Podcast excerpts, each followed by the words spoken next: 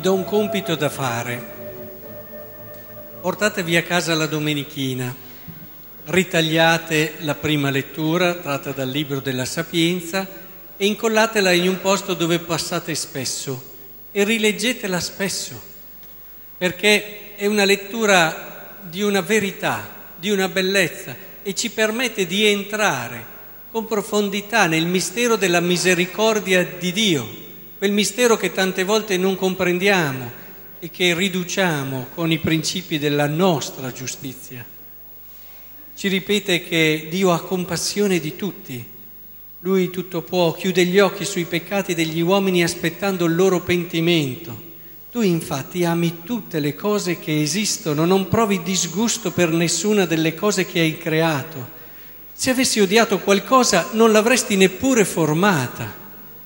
Ci fa entrare proprio nelle dinamiche no? di un Dio che fa sorgere il sole sui buoni e sui cattivi, perché è padre, perché è padre. E non c'è nessuna persona, per quanto si abbruttisca col suo peccato, che gli fa dimenticare che è suo padre. E così via. Rileggetevela spesso perché senza questa dinamica non comprenderemo mai e non riusciremo mai a vivere quello che stiamo cercando di vivere in questi mesi, cioè il percorso che stiamo facendo per cercare di convertirci dalle critiche, dalle chiacchiere, dalle maldicenze e così via, e dai giudizi. Perché la chiave per superare questo problema, ve l'ho ripetuto tante volte, è quello di entrare nello spirito di una famiglia. Cerchiamo di capire bene questo. Il Vangelo di oggi ci presenta Zaccheo e avete tutti sentito che cosa succede quando Gesù dice a Zaccheo di scendere perché voleva andare a casa sua. Vedendo ciò, tutti mormoravano. È entrato in casa di un peccatore. Allora, cerchiamo di entrare un po' a capire questa dinamica che è importantissima. Il mormorare intanto ti mette fuori, cioè tu poni un fronte, una barriera tra l'altro e te. Quello che fa l'altro non ha niente a che vedere con te.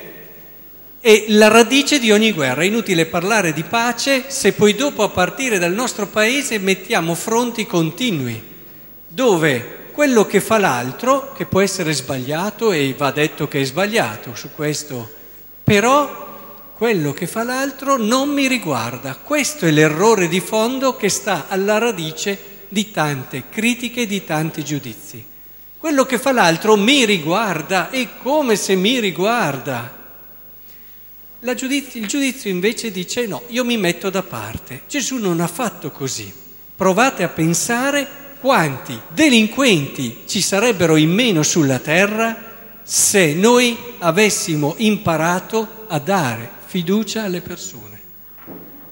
Io ne ho conosciuti tanti di persone che hanno avuto anche, hanno commesso cose atroci direi, delitti gravi, peccati grandi ma ripercorrendo la loro storia difficilmente ho trovato situazioni nelle quali hanno trovato chi ha creduto in loro fino in fondo.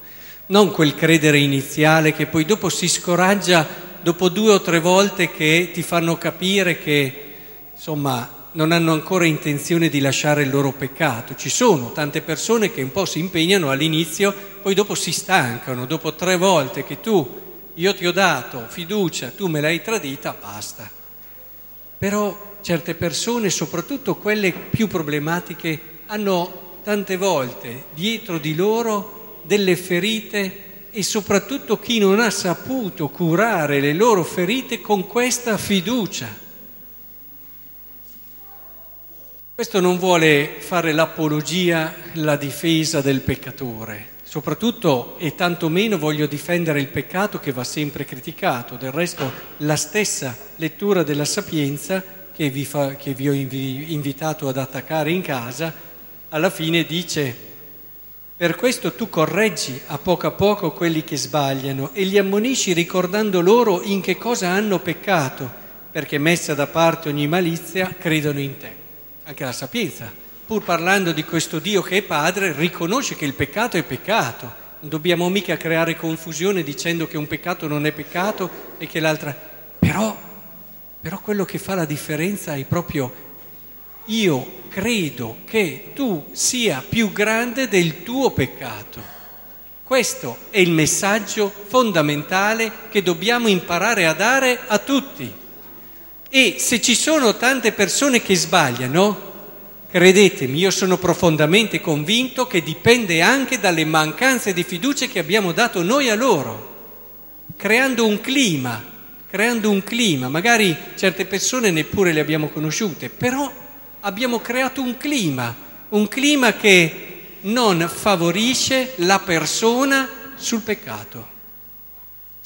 E questo è una cosa che dobbiamo sempre più riscoprire, perché nessuno si immaginava che Zaccheo facesse quello che ha fatto.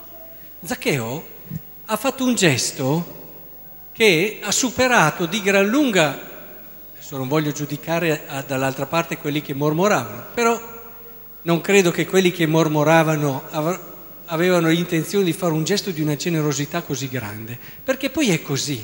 Chi si attiene sempre alle regole, molto spesso è anche regolato nel dare. Cioè, uno che è abituato a stare dentro alle regole non sarà mai poi così generoso, diciamocelo. Almeno l'esperienza mi ha insegnato questo. Quindi l'essere nelle regole senza capire l'animo che c'è dietro alle regole ci porta a essere anche col braccino corto, come si dice in gergo. Cerchiamo di capire lo spirito che c'è dietro alle regole e l'anima che c'è dietro, il clima di amore, di misericordia e di fiducia che deve guidare le relazioni tra gli uomini. Ed è questo quello che creerà davvero quel cambiamento che è rivoluzione e che parte dal paese, perché la guerra non la vincono e non la si risolve là ai piani alti a fare dei gran incontri e delle grandi risoluzioni politiche, la guerra la si risolve a partire da qui, dai paesi e dal risolvere quelle che sono le dinamiche di fiducia che mancano nella persona. Non dimentichiamoci mai questo. È facile a volte guardare la televisione e lamentarsi di tutto e di tutti, a volte essere sconfortati. Teniamo presente che questa è mancanza di fede. Perché mancanza di fede? Lamentarsi davanti alla televisione di come va il mondo? Perché il mondo l'ha già vinto Gesù Cristo.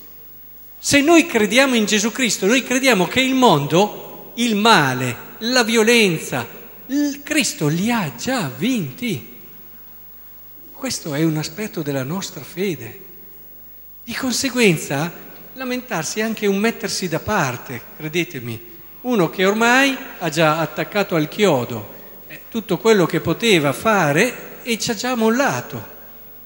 Invece, davanti alla televisione bisogna prendere animo, cominciare, dire io quella persona non la conosco, ma invece di lamentarmi può aver commesso anche delle cose, io comincio a pregare per lui, comincio a fare dei sacrifici per lui, comincio a darmi da fare per quell'altro qui che abita vicino a me e che non sopporto, comincio a vedere le cose positive che ha, a sacrificarmi un po' di più per lui.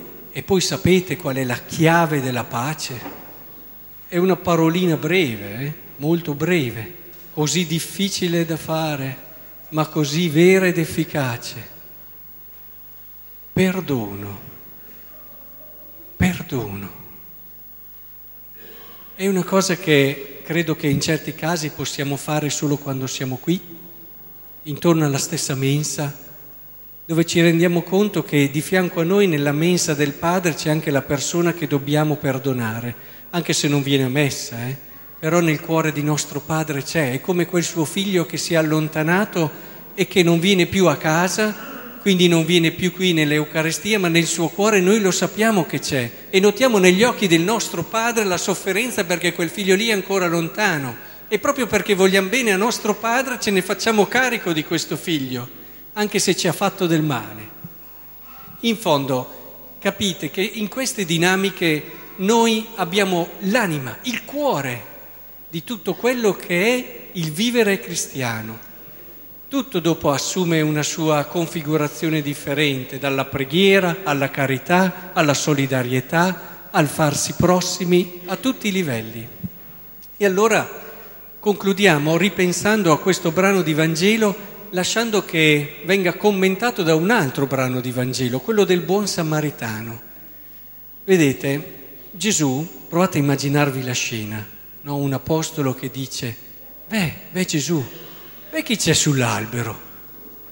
C'è quel peccatore di, di Zaccheo. Tu non sai Gesù, ma Zaccheo ha fatto questo, questo, questo, questo, quell'altro. Eh? Gesù poteva anche dire, beh va bene, poi dopo non fare niente. Non è sufficiente. Non è sufficiente non criticare ma bisogna andare verso l'altro con fiducia. In questo siamo ancora più omittenti. È vero che facciamo anche fatica a non criticare, però credo che facciamo ancora più fiducia, e scusate, ancora più fatica a dare fiducia alle persone che sbagliano, cercando di guardarle e dire loro guarda che tu sei più grande del tuo peccato, cerca di conoscerti meglio e io farò di tutto perché tu ci riesca. Dicevo, il buon samaritano ci aiuta perché tante volte i primi due vedono il samaritano e vanno oltre, vedono, scusate, l'uomo colpito da tutti quelli che sono i briganti e vanno oltre. E così anche noi tante volte andiamo oltre e omettiamo quell'atto di fiducia che limiterebbe, vi garantisco, limiterebbe di molto quelli che sono i peccati e i delitti che si commettono nel mondo.